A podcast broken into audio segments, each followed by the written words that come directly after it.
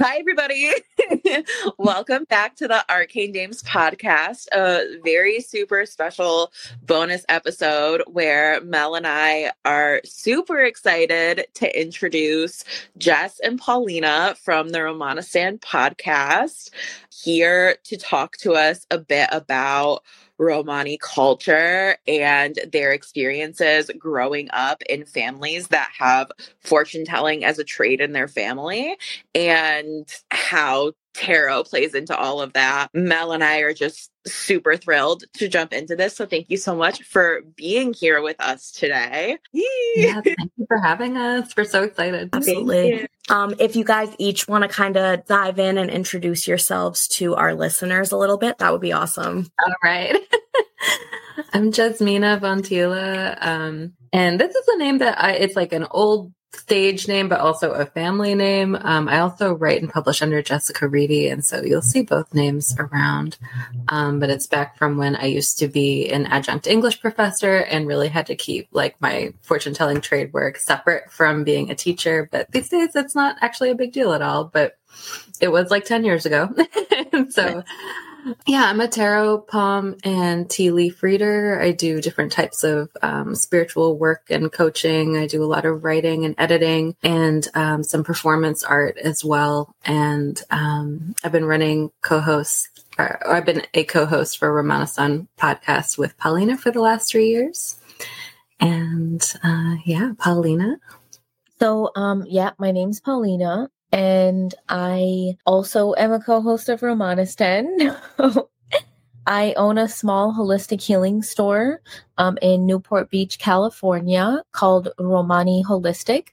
And we definitely offer readings, but we also do holistic healing services. And so I'd like to incorporate uh, multiple different practices where I just kind of bring in a combination of things of like, Um, you know, food, spices, teas, um, Reiki, sound bowl. We just like really get into it. And yeah, that's it. Incredible. Thank you for sharing. So you are both based on the West Coast? I'm actually in New Hampshire. Um, and so Paulina and I only met for the first time in New York uh, a couple weeks ago because the other podcast that Paulina is part of, the Foretold series by the L A Times, had a billboard in Times Square and we had to go see it. That's oh actually incredible. Congratulations. Congratulations. Oh, yeah. It was definitely pretty cool. Jess and I hung out in New Jersey for a day, so that was pretty cool too.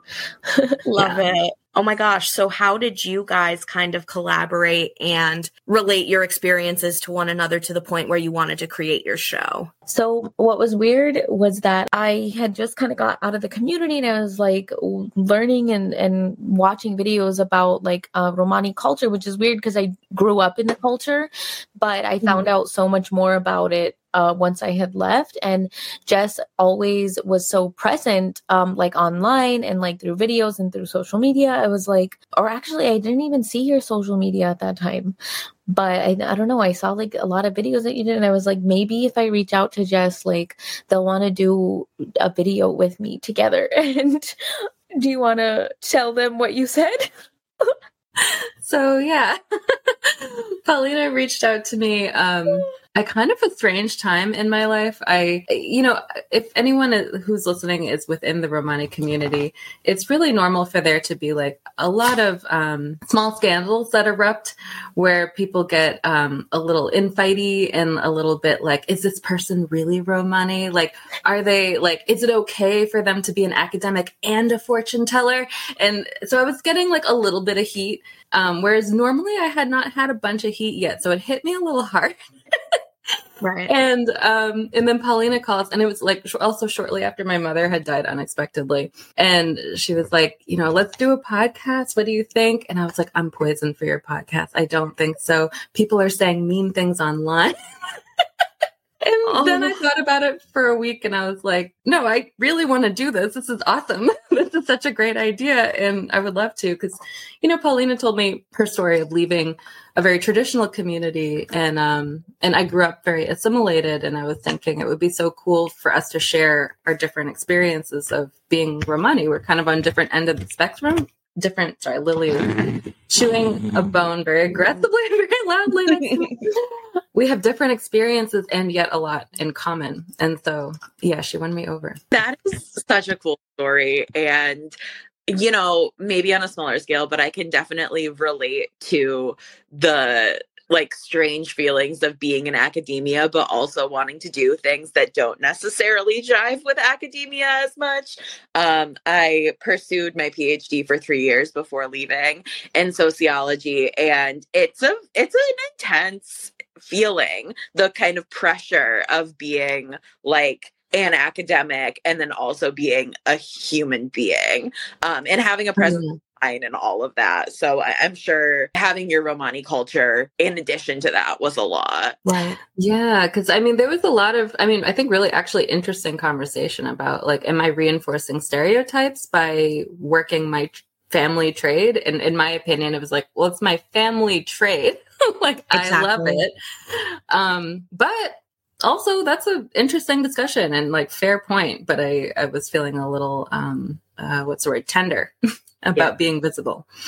Yeah. That makes me really curious too. Like, at what point was fortune telling an embraced topic for either of you, for each of you, um, versus like something you were a little bit more unsure about taking on and identifying fully with? I think for me, it was kind of like, I basically, my parents always did fortune telling, and the grandparents, great great grandparents, like one of my, actually my great grandfather like legalized it in Arizona. So there's always been a strong connection to it. And mm-hmm. it really felt like I was so like dug into like being just a fortune teller. Then finally I left mm-hmm. the community. I took a break from it. And then I kind of educated myself, and going back into it, I felt like my nine to five was boring. I felt like I missed it. I still had clients. And I think when I felt more comfortable with myself, like as a human being, I felt more comfortable with embracing um, fortune telling. And that's when I opened my store and everything, where I was like, I guess I'm okay with it. Like, I'm okay publicly. I'm okay with all parts of it. So, yeah. Awesome. Yeah. For me, it was um, a little different. Similarly, it was a trade that had been in my family for a really, really long time. Um, but my grandmother came over to the U S by herself, um, and she lived in Germany during World War Two, and um, survived by hiding her ethnicity. And, you know, a very creepy German fa- uh, fa- farmer took them in. And so her experience of her ethnicity was something that she needed to hide, that was very dangerous if people found out. And so she didn't actually tell my mother and her siblings until they were in their twenties that they were Romani. And then all of a sudden something started to make sense for them. Mm-hmm. And, but not everyone was happy to find that out. Wow. Really just my, my mother and her sister. And, um, so my mom and auntie did not work professionally as fortune tellers. And there were a few reasons for that, even though my grandmother had taught them. And, but it was really important for my grandmother when I was born. Um, all of a sudden she was like, oh my God, if I die, everything dies. And so she really trained me from a young age. And she had said, there are a few signs also that someone would be good in the Romani community at fortune telling. For some folks, they describe it as like signs of being a witch, and others, they don't describe it that way. And um, so my grandmother felt like I had some signs and I really needed to learn. And so it was something that I was very proud of from a very young age, but it also was something that made me weird.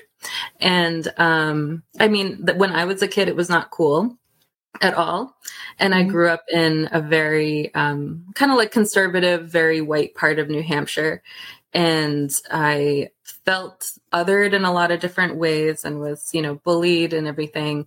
But I, what I did start my own like little business at twelve, like reading horses, seeing like what issues horses were having, and, um, you know, pulling cards from my auntie's friends at their parties and things like that. And just kind of started a little business when I was like twelve, and I really loved it. Um, and it was something that I always kind of did as like a side hustle, but my, my dad's family is not Romani. Mm-hmm. And I think my dad never really understood it as a career, even though he appreciated, I mean, he would ask me to read his cards but like, um, so I think I had like a really strong push pull of being like, well, I have to get a real job, but I also never make enough money. So I'm going to keep doing the family trade. And lately, since I, um, a few years ago, um, had a, some big chronic health issues come up, fortune telling had really been the only full-time thing that I could do. And I was surprised that I had a little resistance to it, where I was like, okay, I guess I'm just a fortune teller now. But then I was like, oh, that's actually nice. I, I have always loved this work. Absolutely. And so, yeah, it's it's been an interesting relationship with it. I love that. I think it's cool that kind of both experiences you've had have ebbed and flowed in different directions and ended up with both of you in the same place. And, you know, I think that in a very different sense, obviously, but like Alyssa and I relate to that. And it's interesting, like the chemistry and connection that you guys share and like that dynamic coming through when you guys discuss and like host your show. Um, and I just find that like relatable, but also really like honorable, um, super fun. And Alyssa and I, which I was reading through right before we started recording, um, made like an exciting list of questions. And I feel like both of those origin stories kind of goes into our first question, which I'll turn over to Alyssa if you want to kind of touch on those notes. I know, not me like having the rambliest. No, I love it, but you don't want to forget a thought, right? Just thinking about kind of framing this episode, especially for our, re- our readers, listeners who, you know, I, I don't know of any Romani listeners in our audience. Certainly there may be some, but I think for the most part, we have like Mel and I talk a lot about being raised Catholic. Uh, we talk a lot about our very specific white experiences. And so I think a lot of people with that same positionality are attracted to the podcast.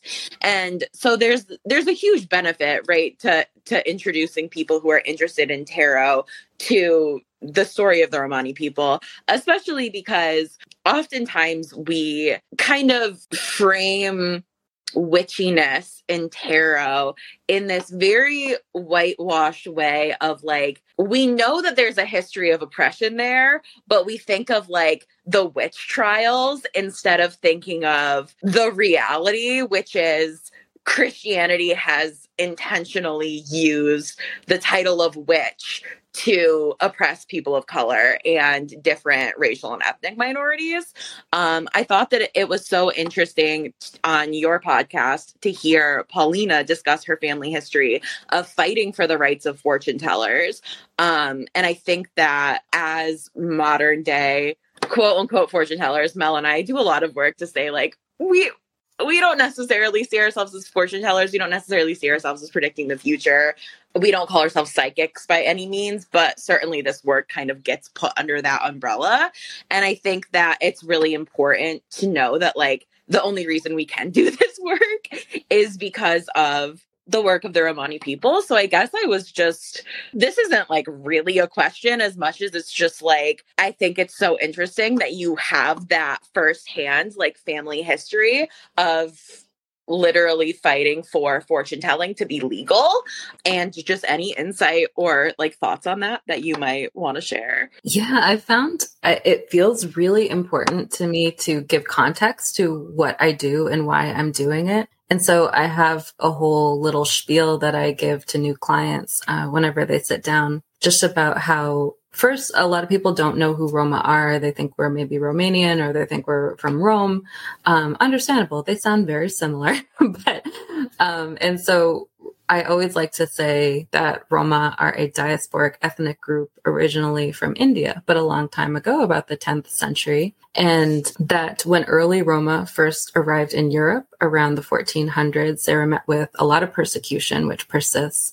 So the types of traditional trades that we associate with Romani people, and we're also known as gypsies, but because it's technically the racial slur, most Roma prefer the term Romani. Um, but people usually uh, associate us with metalworking, um, Um, horse trading, performing, and fortune telling, because those were the trades that Romani people had taken with them. And those were really the only jobs that Roma were allowed to work for the last several centuries. And in those centuries, there were a lot of really complicated factors, like five hundred years of enslavement in Romania and um, that area of the world, and multiple genocides and like all kinds of very intense persecution. And so the marginalization um, is intense. And so uh, at the same time, you know, fortune telling has been in my family for a really long time. And although it's been shaped by persecution, I really love what I do. And it's a big part of my culture and the way that I connect um, to it. And, you know, we see fortune telling as a really helpful tool to navigate what's going on around you. For me, the way that I learned it, it feels very like solution oriented, feels very compassionate. And you get to work with these tools to see how you want to navigate your life. And so it's nice to be able to give like a little bit of a historical context, especially then, you know, Roma are in the interesting position where it's like, we didn't invent tarot cards, and also playing cards existed before tarot cards from, you know, Africa and East Asia and West Asia.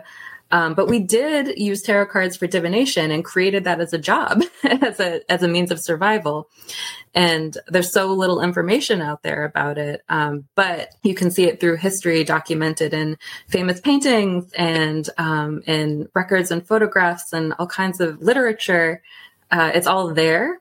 And, um, but people don't really talk about it or understand it too much, but they they recognize the crystal ball or the trashy gypsy costume and think that's what it is. um, yeah. I'd like to, I guess, give a little bit context too. Like, this was obviously on our fortune telling episode, but the history kind of lies in this, like this Italian man, Tarocchi, whatever his name was, like, you know, created the paintings. And as we traveled throughout the West, we kind of brought fortune telling along and popularized it. And at the same time, it's not like I say, like popularize it, like in a cool way that you'd popularize something today, but more in a way that's like, we were darker skinned, you know, colors. We originated from India. And we had, because of our travels, a lot of it, you know, through war and slavery and all this stuff were reasons we were pushed out of wherever we were.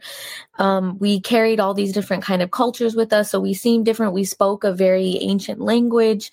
And basically, it would be very d- difficult for us to assimilate and to, you know, work in certain places and have regular jobs. So we resorted back to our old doing our old things. And one of those things includes um, like begging as well. Like those were, we literally weren't allowed to work anywhere else. So we were fortune telling and begging on the streets and, you know, doing things like that. But at the same time, I look at the way that it's portrayed like nowadays. And I feel like, you know, those really strict, you know, people, especially religious people that really hate fortune telling, at the very same time, like you forced us in this box, you know, like you forced us. And so don't get mad at us when we stay in the game. And I think that's kind of what brings us to this conversation. So, yeah. Awesome. That's incredible. That's such an important perspective. And it is, you know, it, it's really frustrating that when you get into tarot, there is that complete erasure. Like finding that history is difficult. You have you have to really be looking for it as a non-Romani person. And certainly it shouldn't be that way. So I know you mentioned, Jess, specifically that you also read tea leaves. And what was the other method that you mentioned using? Palmistry, too. Yes. Oh, incredible. I'm really excited to learn about both of those. But as far as tarot, as that is what Alyssa and I usually talk about, do you guys, either of you, both of you, hopefully have perspective on what tarot deck you learned on and what kind of tarot system you grew up with specifically within those cards? So my grandma was very old school, and she preferred an ancient pack of playing cards to, to a tarot deck. And um, so I learned on playing cards, and there are a lot of similarities, obviously, because they, you know, they have share a similar system. Um, and when I wanted to expand to tarot cards, she was like, you know, I sort of lost interest in those. I feel like you can figure it out yourself. Just like, you know, apply what you know from the playing cards. And then the major arcana is like self-explanatory. But she had a very, uh, what am I trying to say? Old school way of teaching, mm-hmm. where she really didn't want me to write anything down. She didn't want me to read any books. It was oral tradition. And she got really mad at me when I insisted, for the cards at least, that I keep a notebook because there are so many cards. And she was just disgusted. She let me do it. And she was just like, make sure no one ever sees it. It's like, okay. Um, but the my mother actually bought me my first tarot deck um, because she agreed that she thought it would be more like profitable for me to read tarot because no one was reading playing cards. Mm. And she was like, oh, Grandma t- doesn't need to be so old school about this. And she got me the Mother Peace deck, which is that round, like hippie deck. And yeah. The one. Yeah. And so I started on that one, and I would show my grandma the cards, and she would just sort of roll her eyes and be like, well, this is what it would be in the playing card. It's like, okay. Um, but yeah, so I kind of did that. Um, and I ended up, I don't read uh, playing cards for clients at the moment, and, and never really have, because it feels a little too close to like a closed system oh, um, or a closed practice. But I'm happy to read tarot cards and um, oh, for clients, though. I find that fascinating, especially as most of our listeners that we've spoken to know, like the very Western individualistic look at learning tarot and learning anything probably is like, write it down. It's up to you. Did you study? Did you remember? And there is no value in like, I just think even the family structure of passing it down is something so unique and really like special. Yeah, I, I liked that a lot too, because the idea was that she was like, if you don't remember, come back to my house and soak it into your bones. Like, it was very, right. like spend time, which I thought right. was beautiful. Yeah.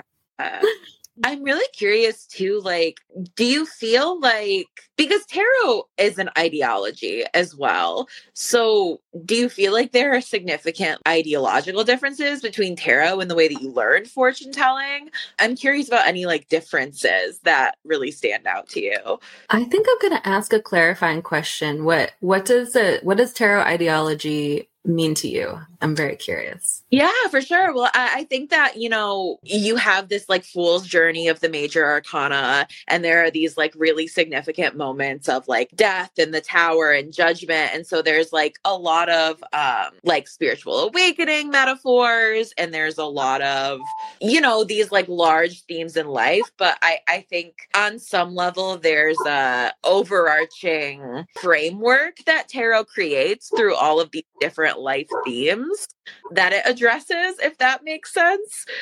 And and so I guess I'm wondering if it was like very similar in the sense that it was just like different cards that addressed all the same life themes, or if there was anything where you were like, oh, this isn't something that really was addressed with the playing cards, or the playing cards really focused more around this idea or this goal or something like that. That is such a cool question. Okay, so first I want to know, Paulina, I, I don't know if we've ever actually talked about this. Did you grow up reading playing cards, tarot cards, or both? Uh, it was a combination of things, kind of both. Um, my first deck, I never really, nobody ever really bought me a deck until I was older, because I would just use passed down decks, basically. So the first deck I learned on was the traditional uh, Rider Waite deck. And kind of, I think once you know the Rider Waite, you kind of get the gist of like every other deck, you know. And then playing cards, only my great grandmother would still use playing cards. So I felt like I practiced like briefly, maybe like six months with playing cards. And at the same time, it was, it, I felt similar to the way that you felt. Like I looked at all the old paintings of like, you know, gypsies just kind of playing, like reading the fortunes with their playing cards, sitting on the floor and like begging. And there's like a hat and kind of all this stuff. And I don't know, it makes me feel a little bit weird.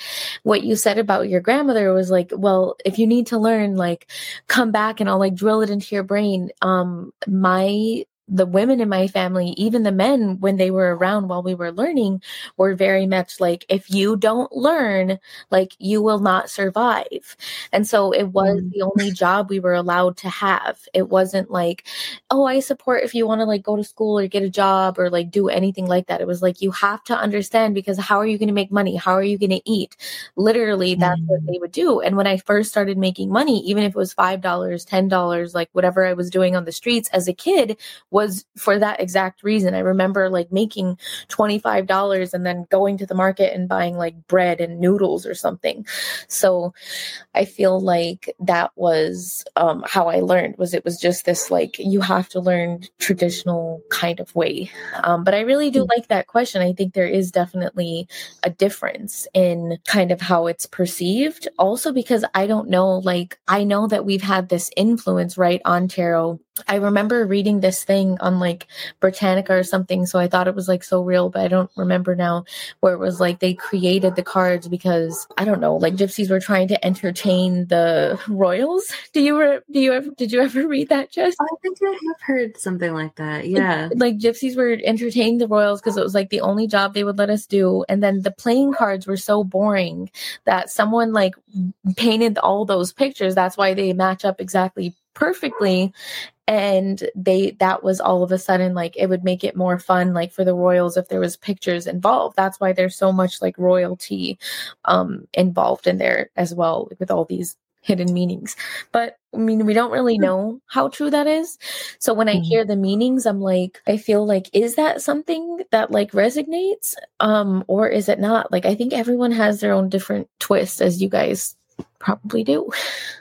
Mm-hmm. Yeah. When I think about the playing cards and the tarot cards, you know, um, I think a lot of, well, the playing cards would be like the minor arcana. And also at the same time, the way that I read the minor arcana slash playing cards with my grandma, all of the themes of like the fool's journey and death and transformation and everything came up in those cards, which makes sense because they're kind of, you know, the practical life of the, the major arcana is maybe the more spiritual experience, whereas the minor is the day to day. And I think especially for my grandmother, the way that she read, she was way more concerned with practical things. And the way that she read was also like a little more feisty and direct than I do.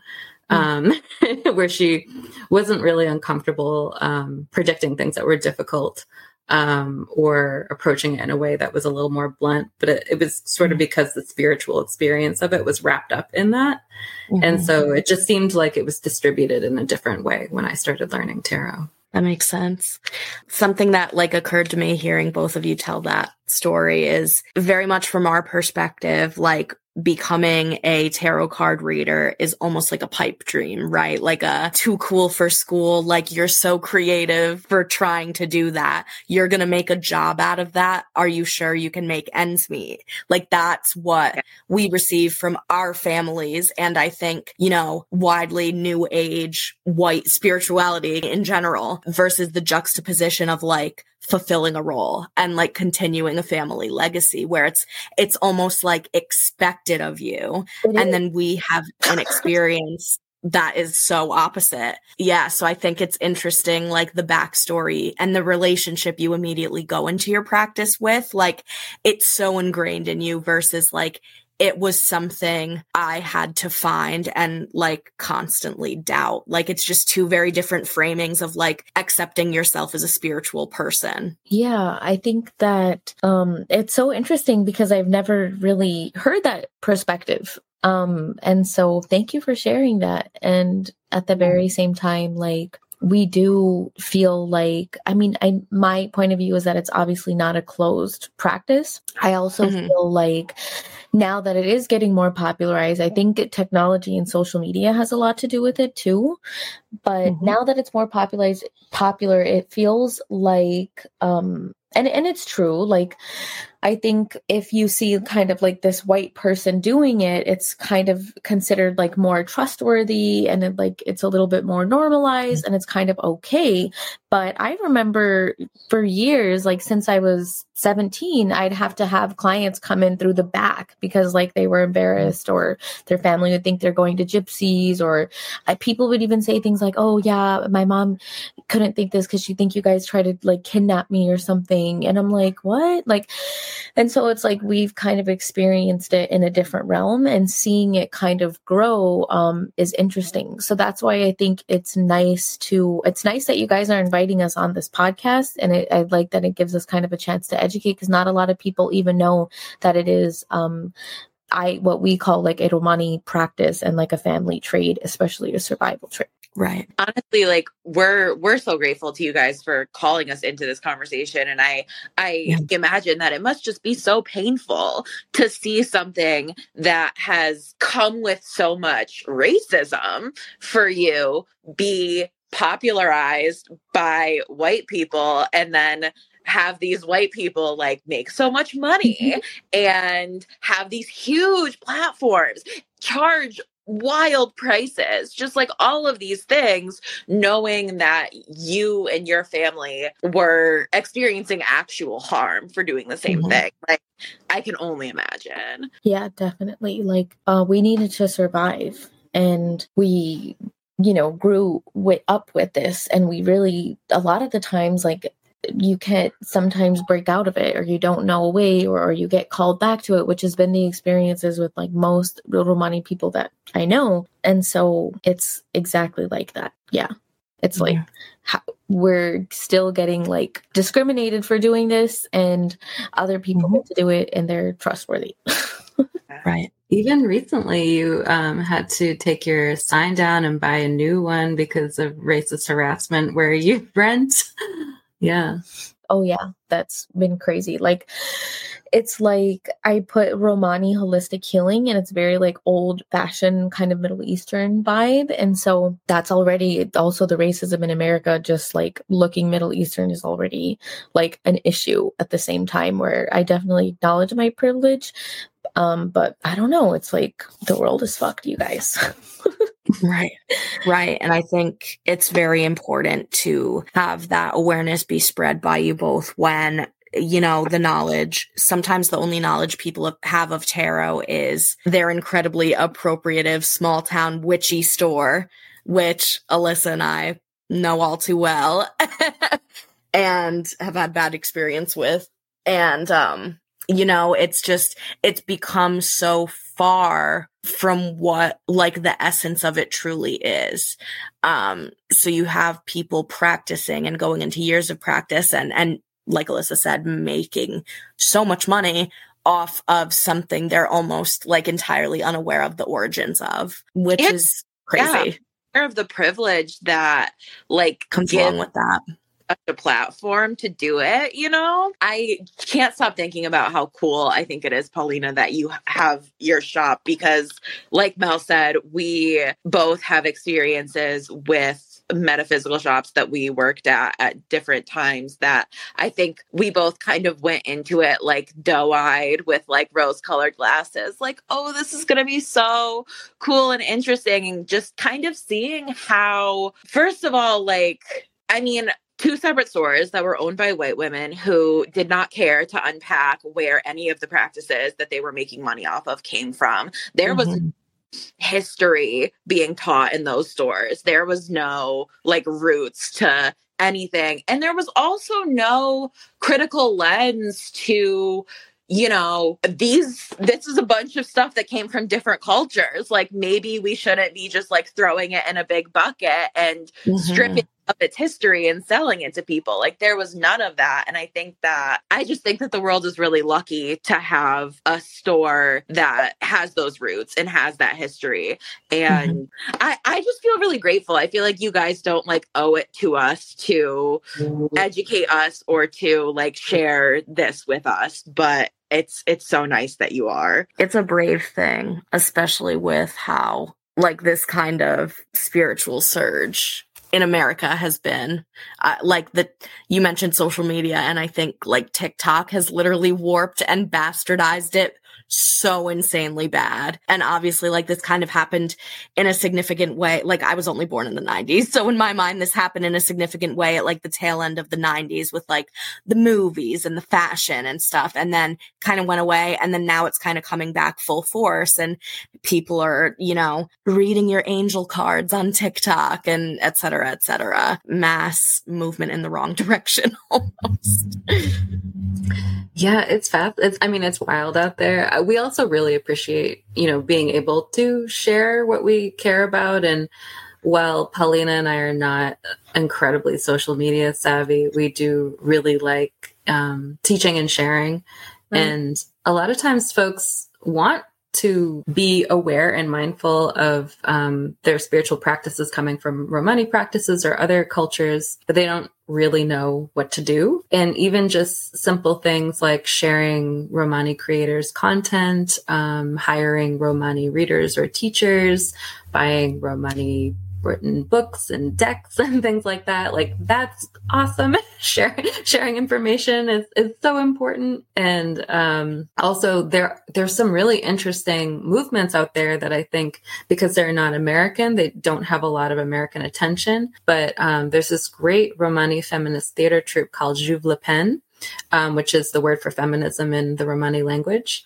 And uh, they do all kinds of really cool collaborations with traditional witches and fortune tellers, and uh, do rituals hexing fascists or do performative readings. There's a whole like Roma futurism movement that's literally like a hybrid of technology and witchcraft. Mm-hmm. And so it's, there's so many cool things out there, but they just don't have enough attention yet. So we're really hopeful that they will. Awesome. Thank you. Another obviously interesting piece of it is that there's what we call a fortune teller or a tarot reader, respectively. And then there's the label of witch. And like Jess said earlier, you know, sometimes they intersect and sometimes they don't for you and your experience. So I would also be curious to know a little bit more about like what the word witch means to the Romani people and to both of you. You know, I feel like this is really a Jess question. No worries. It is. I don't mean to like put you on the spotlight, but you know how I feel about this. So I feel like my answer really isn't anything. So I mean, actually, the reason that, that you feel like this is a Jess question is so interesting, too, because Paulina's family does not identify with or connect with the label of witch in any way, shape, or form. Like, fortune telling mm-hmm. is a job. And you might have, like, Paulina is very good and might be considered, like, particularly gifted in it, but it's also, like, a skill that you can learn. And, um, and I think a lot of families take that approach. And then also some families, um, have a lineage of what they consider to be witches, or the communities around them, like the Romani community around them considers to be witches. I'm not the best person to speak to about like traditional witch mm-hmm. experience within the Romani community. Um, and I, it's something I've only really come to understand a little bit about my own background as I'm an adult. And now my grandma has dementia and I can't ask her that much about it. But the idea that first, some Romani people are very afraid of the idea of witches. They're terrifying folkloric figures. They do bad things. They do dark magic, all these like, you know, complicated things.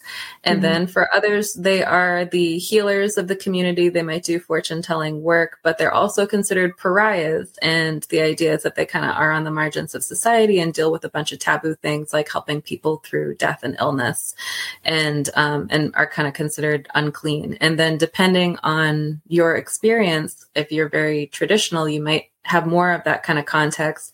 If you are not so traditional, you might be like, that is a bunch of bullshit. We don't have witches. And so there's a, a diversity of opinion about this, which is why I'm so interested in the Roma futurism movement, because it's working with traditional folks who identify with or are like marked as witches, and they're doing performance art and, you know, using that as a way to push back against fascism and to um, destigmatize um, Roma as like primitive, and are instead are like flying a spaceship in a music video or something. And so, um, yeah, I always identified with the label of a witch, and I didn't really understand why, because my grandmother, when I was a kid, she kind of jokingly was like, oh, well, you're doing those things that I'm supposed to look out for, so I guess you're a baby witch. And it just seemed so tongue in cheek that mm-hmm. it never occurred to me that this was like a cultural experience I was having until much later when a friend, uh, Sasha Ravitch, taught a Romani folklore class, and she was talking about the signs of witches and how, you know, some fortune tellers are fortune tellers, some come from lineages of, of what seems like witches. And I was like, oh my God, that's what I think that was. And I think in a lot of ways that term can even, it can be meaningful or it can be meaningless. I was raised outside of community. I was raised assimilated. I didn't have a lot of the experiences that would have maybe initiated me into that.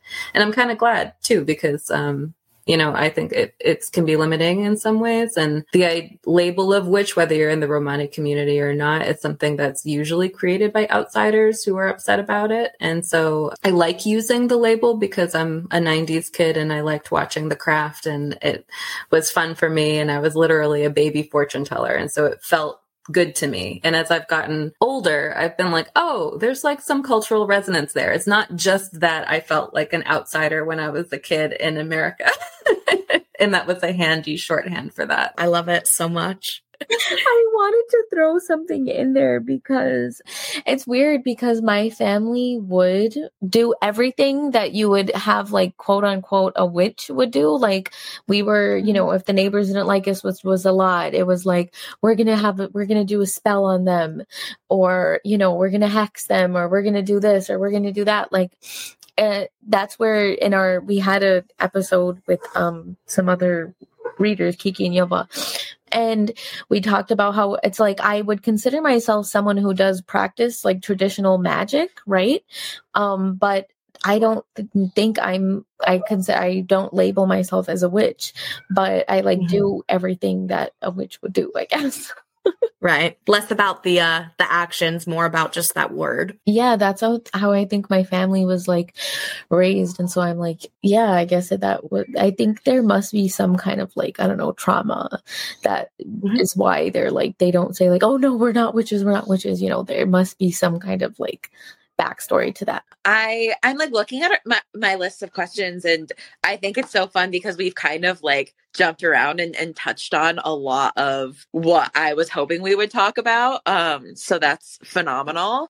You know, I'm really interested in just the fact that you both grew up with this as a trade and that you have such a different perspective on it. I'm really curious about, I guess, like your, your spiritual philosophies and, and how that's been shaped by growing up with spirituality as a fundamental part of your life, but also like you've both said, like, especially you, Paulina, like a trade that existed to make money, and, and how that has impacted the way that you see spirituality. I think that for Mel and I, it's so, it's just such a different perspective coming at it from like being raised Catholic and always being told that like, certainly like tarot cards were evil, going to a psychic was evil. Like, I was not allowed to watch the movie Matilda growing up because of the like witchcraft in it.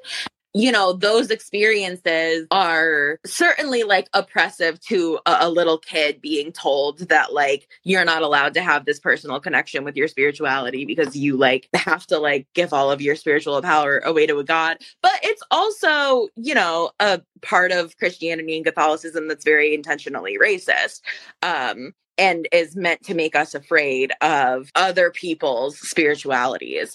Um, and so for us, our spirituality has always been very detached, I think, from the way that we were raised. And so your experience just must be so different. So I'm really curious about that experience of growing up raised that way. And then also like when you did kind of enter online spaces and start being more like public with the work that you do, anything that maybe like surprised you about the way that other people practice spirituality, or, oh no. I'm going to have to plug my phone in, um, about the way that like other people practice spirituality, or things that you think are, are really like lacking from mainstream spirituality because they are detached from their roots, things like that. You can go, Jess, because my dogs are having a heart attack right now. It's puppy time. Um, that's such a good question. I think the best way I would describe my spiritual context, um, in some ways, it was really fluid. A lot of Romani people will adopt the predominant religion of wherever they are to kind of ease assimilation. And some will commit really hard, and some will just be like, we're, you know, Catholic with like air quotes. And so um, my grandma was like a hard air quotes Catholic. And um, she, I think, would be shocked if I went to church, but also would be equally shocked if I didn't say I was Catholic. Even there's no... It's purely a facade, yes, but it's an important one. And um, so underneath that facade, there was more traditional beliefs about animism, the belief that everything has a spirit, and um, how you should be respectful and communicative with every living thing and organism around you. Um, and also a lot of my early training in fortune telling, even before I got to, you know, cards, palms, or tea leaves, was really rooted in dream interpretation and ancestor veneration. And um, she wouldn't have called it meditation, but it was definitely meditating. And she would just always say, okay, you have to just open your mind to God and let God fill you. But it would, God was like nature. God was maybe mm-hmm. Jesus sometimes. God was Sara Lakeli, like the Romani goddess. Like yes. It was everything. So I always had a very like sweet kind of feeling around our spirituality, especially because my grandmother, um, you know, left her family. And so a lot of the, um, I think, harder things for a lot of Romani folks to navigate, especially women or people of any kind of marginalized gender or sexual orientation. Um, so a lot of the purity stuff w- definitely was sort of in my family, but it wasn't as intense as like other people's experiences. And so um, there wasn't as much restriction in my childhood around like what was pure and impure as some other people that I know. And so there was instead really a focus on trying to be useful, um, not like asking for too much. It's a lot of humility, modesty, kind of, depending like modesty in the way of, you know, not bragging, but my mom was also like, listen, we have to get as much mulch as we can from the garden center. So maybe we wear spandex today. Amazing. So maybe not as much physical modesty as I think a lot of Romani folks would have grown up with, which is like a big spiritual concept. But um, yeah, and the idea that um, we're supposed to be connected to nature, and even cute kind of folkloric superstition things like um, giving presents to rivers or forests or mm-hmm. things like that, like making little offerings and introducing yourself so you don't anger the very fickle spirits that guard those places, and also being able to like work with trees for healing. And so I feel like my childhood in a lot of ways that spirituality was very based on kind of like love, connectivity, family, like the acknowledgement of sacredness in every living thing. But I also feel like I, that was more um, my grandmother's take on Romani culture, and maybe not a totally universal experience. Mm-hmm. For me, I think it's a good question, because it's like, where does spirituality and kind of religion, I guess, mix? I also grew up Catholic, oddly, but in a way that was also like air quotes Catholic, but also like the purity, like, you know, you definitely can't have sex before you're married, blah, blah, blah. Also, there were family members that were like, this is bad and it's against God, but we still have to do it to survive. And so there was like a lot of shame uh, pretty much all around. And so I think religion and spirituality kind of cross and intersect the way that a lot of things would. I don't know, kind of like friends and family intersect. And I don't know, like dinner and dessert, like they're all dinner, you know, I don't know. So I feel like they're kind of in the same realm to a degree. I tell people that when, uh, especially when I'm dealing with skeptics, where they're like, well, what if it's not true? And I'm like, honestly, it's kind of like being a tarot atheist, where it's like, if you believe in God and you feel God, and then, and God is there and in the form that you want God to be in. But if you don't feel like God's there, then you don't feel like God's there and God's not there. Like, that's kind of my take on it. That's awesome. I definitely relate to that. I like, I love it. I love the contrast between you two and, and your experiences and like your like personalities and philosophies that has come from that. And Paulina, you just have such like a, like a blunt and practical like take on all of it. I, I really love and appreciate. Thank it's you. It's so fun. I don't know if that's a compliment. I tried. It is. It is. You're a delight. I thank you then, I guess. Incredible. Okay. Well, I guess something I was wondering is, I know you did like a little bit earlier, Jess, but um, we talk a lot about, in particular, like tarot decks and deck imagery on our podcast. Do you have any decks written by Roma authors, artists that you would want to plug right now that we should check out? Yeah. So um, right now, there are a few Romani created tarot decks that are in the works. And so I feel like keep an eye out. Um, I don't think I'm there at the point where it's okay for like me to be talking about it on a podcast. um, but I, I hear, um, I hear tell, but Caitlin Foise collaborates a lot with Tayannah Lee McQuillar. And they recently created um, this beautiful deck called The Hoodoo Tarot. And so Caitlin Foise is a Romani and Indigenous artist, and Tayannah Lee McQuillar is a Black and Indigenous like tarot creator.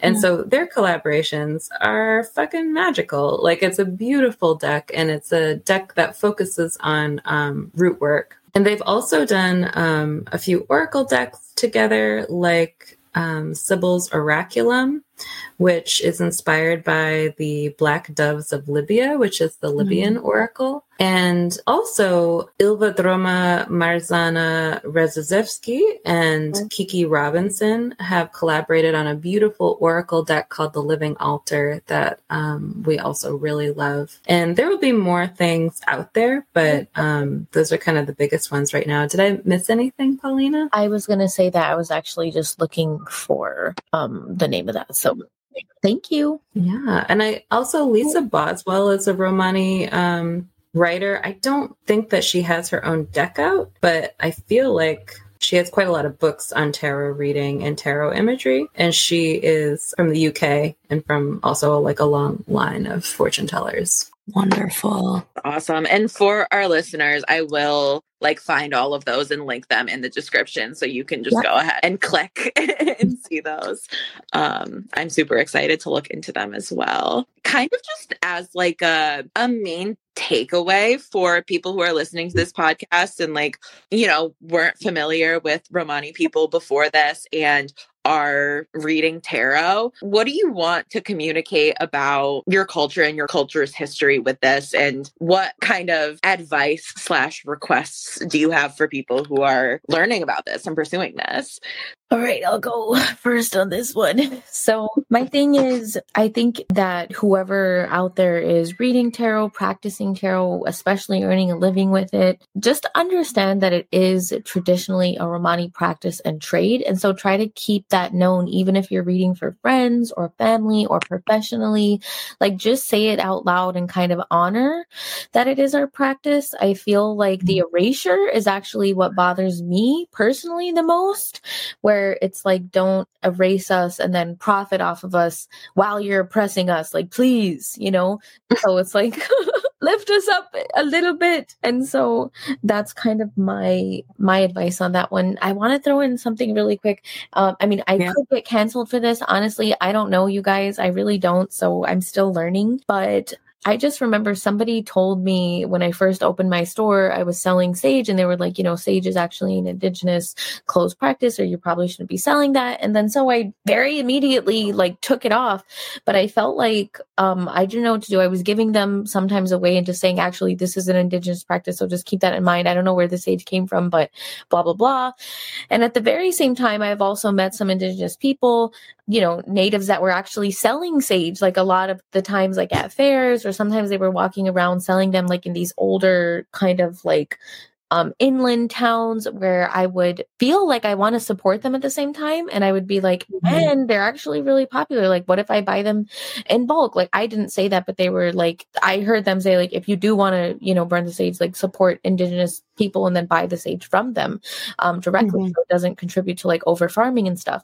So I don't know why I'm throwing that in, but basically I thought about it because it's like, I don't even know if it's the right thing to do. You know, some Romani people will say, no, you can't fortune tell, but I feel like some things are just out in the world. And I think mm-hmm. just lift us up. I think they're just maybe feeling like that because they have been betrayed by the way the practice um, oppresses us to a degree, but it's celebrated by other people. So yeah. Yeah, I, I really feel that. I, I totally respect the Romani perspective that it's a closed practice. I know some Roma folks who are like, everyone who is not Romani, like, give away your tarot decks. I don't really care about that um, personally. And I, I don't even feel like it benefits um, traditional fortune tellers to have that perspective, because if you're going to hire me to teach you tarot, I appreciate that because I need the money. This is what I do. And so I'm not going to teach a closed practice of mine, but I'm going to teach what I feel like is safe for me to teach. And so I think that it's really important to maybe ask if you're not sure, I guess, if something's okay. And I say that with the caveat that Paulina and I get a lot of wild emails about people being like, I want to call my band the Sagebrush Gypsies, and I'm an old white lady. They say it like that. Can I? And I'm like, if you're asking me, no. Well, but leave me alone, please. Because I get so many emails like this, and I'm tired and grouchy. Yeah. Or like this one person said it was okay, and we're like, yes. Yeah, because they're probably worried about food. They don't care if you call them a gypsy or not. But yeah, it still still oppresses them. We don't know. Totally. Yeah. And that's the other thing. It's not all Roma agree about these things. And a lot of Roma are like, frankly, most of our water is polluted. There's housing, employment, police, and health discrimination. I do not care what you call us. Yeah, it's a slur. I don't give a shit. And that's valid too. Right. And so Paulina and I are just kind of like, you know what? Let's try to use our platform to have a diversity of um, Romani voices about this. But like, my request also is that I'm so tired, especially in New England where I live, of uh, white people especially, but I'm sure maybe other folks too, dressing up in the trashiest Esmeralda costumes they can find and tacking gypsy on the, like in the front of their name, like Gypsy Leah's special readings, just looking like a discount Disney doll. And it bums right. me out because it's just so upsetting. Um, those movies are really problematic um, and whitewash a lot of really serious issues. And I just, it makes me feel ick. And it feels like a caricature of, honestly, our clothes are amazing. If you check out Loli by Zita Moldovan and Romani Design, those are amazing mm-hmm. Romani fashion houses. There is no excuse to look like that, but also don't dress up like that in general um, and kind of play a character. It's very creepy. Right. Um, yeah. And so I would love for that to stop happening. Um, the, the turbans and stuff, like, rap, guys, yeah. bro. Yeah. Like, it just bums us out. Yeah. And it, it kind of, especially when the problem in America is that most of the time when we say that we're Romani, people are like, oh, I didn't know that was like a real thing. Mm. And it's a really huge problem because there's like a, an enormous like worldwide human rights crisis. If you take a look at Amnesty or E R R C, the European Roma Rights Center, there's hate crimes all the time. There's segregations in schools in Europe. Like there's human trafficking. There's a lot of really big, like, global issues affecting Roma actively in the U S as well. There's still anti-Gypsy task forces in the U S. And so to have someone dressing up um, as Gypsy Leah and parading around a fair, it just, like, doesn't fucking help us. And I'd love it yeah. to not be a thing. Hell yeah. Thank you so much. Oh my goodness. Okay. Yeah, incredible. Thank you guys so much for just all of the information that you shared for us and for bringing your your stories and and your honesty and vulnerability. This is such a cool episode. Um, I've learned so much. And also, I just want to say, like, the Romanistan podcast is phenomenal. It's so super interesting. They... Uh, Jess and Paulina, they do a lot of talking about their own stories, but they also do a lot of interviewing other people who are just doing phenomenal, really radical, really transformative things in the world. And they also focus a, a lot on the archetype of the outcast, which is really cool. I think a lot of our listeners would really vibe with what you guys do with yes. um, bringing people on and talking about how you are an outcast and how to kind of repurpose and, and own that identity. Um, so just, yeah, ten out of ten would recommend giving the podcast a listen as well. Thank, Thank you so much. That means a lot. Yeah, that's super sweet. Thank you. So biggest thank you, seriously, in the world to you both. Just can't say that enough. And yeah, if you want to close off with sharing social media handles or anything else you want to like super promote right now, go for it. Cool. I will give my business handle for Instagram. It's at Romani Holistic, R O M A N I Holistic. And on Instagram, I'm at Jezmina dot Von Thiele, J E Z M I N A, and then dot V O N T H I E L E. And on TikTok, I'm just Jezmina Von Thiele. I barely know what to do there. Um, and Jezmina Von T on Twitter. And I have a Patreon too, where I do most of my stuff. And so if you like special posts and lots of classes and Q and A's, and I do lots of like online ritual and things like that, I tried to be most active there. So that's really fun. And uh, for Romanistan Podcast, we're just Romanistan Podcast on Instagram and Romanistan Pod on Twitter. And coffee. Yes, we have a Patreon um, for Romanistan Podcast as well. It's five dollars a month for bonus content. It helps us so much. We also have a coffee fundraiser if you would rather just give us money and not have bonus content for some reason. And um, yeah, and we have merch on our website, romanistan podcast dot com. We have adorable like t-shirts and beanies and hats and totes. And so we're really trying to... Yeah, we're really trying to make it happen. I saw those. They're so cute. Oh, thank you. Fantastic. Well, again, a resounding thank you. And this is our coolest bonus episode ever. Love it. Oh, this was so fun. Y'all are a delight. We really appreciate it. Yeah, we really thank you. Everyone at home listening, thank you for tuning into this episode of Arcane Dames. Bye. Bye. Bye.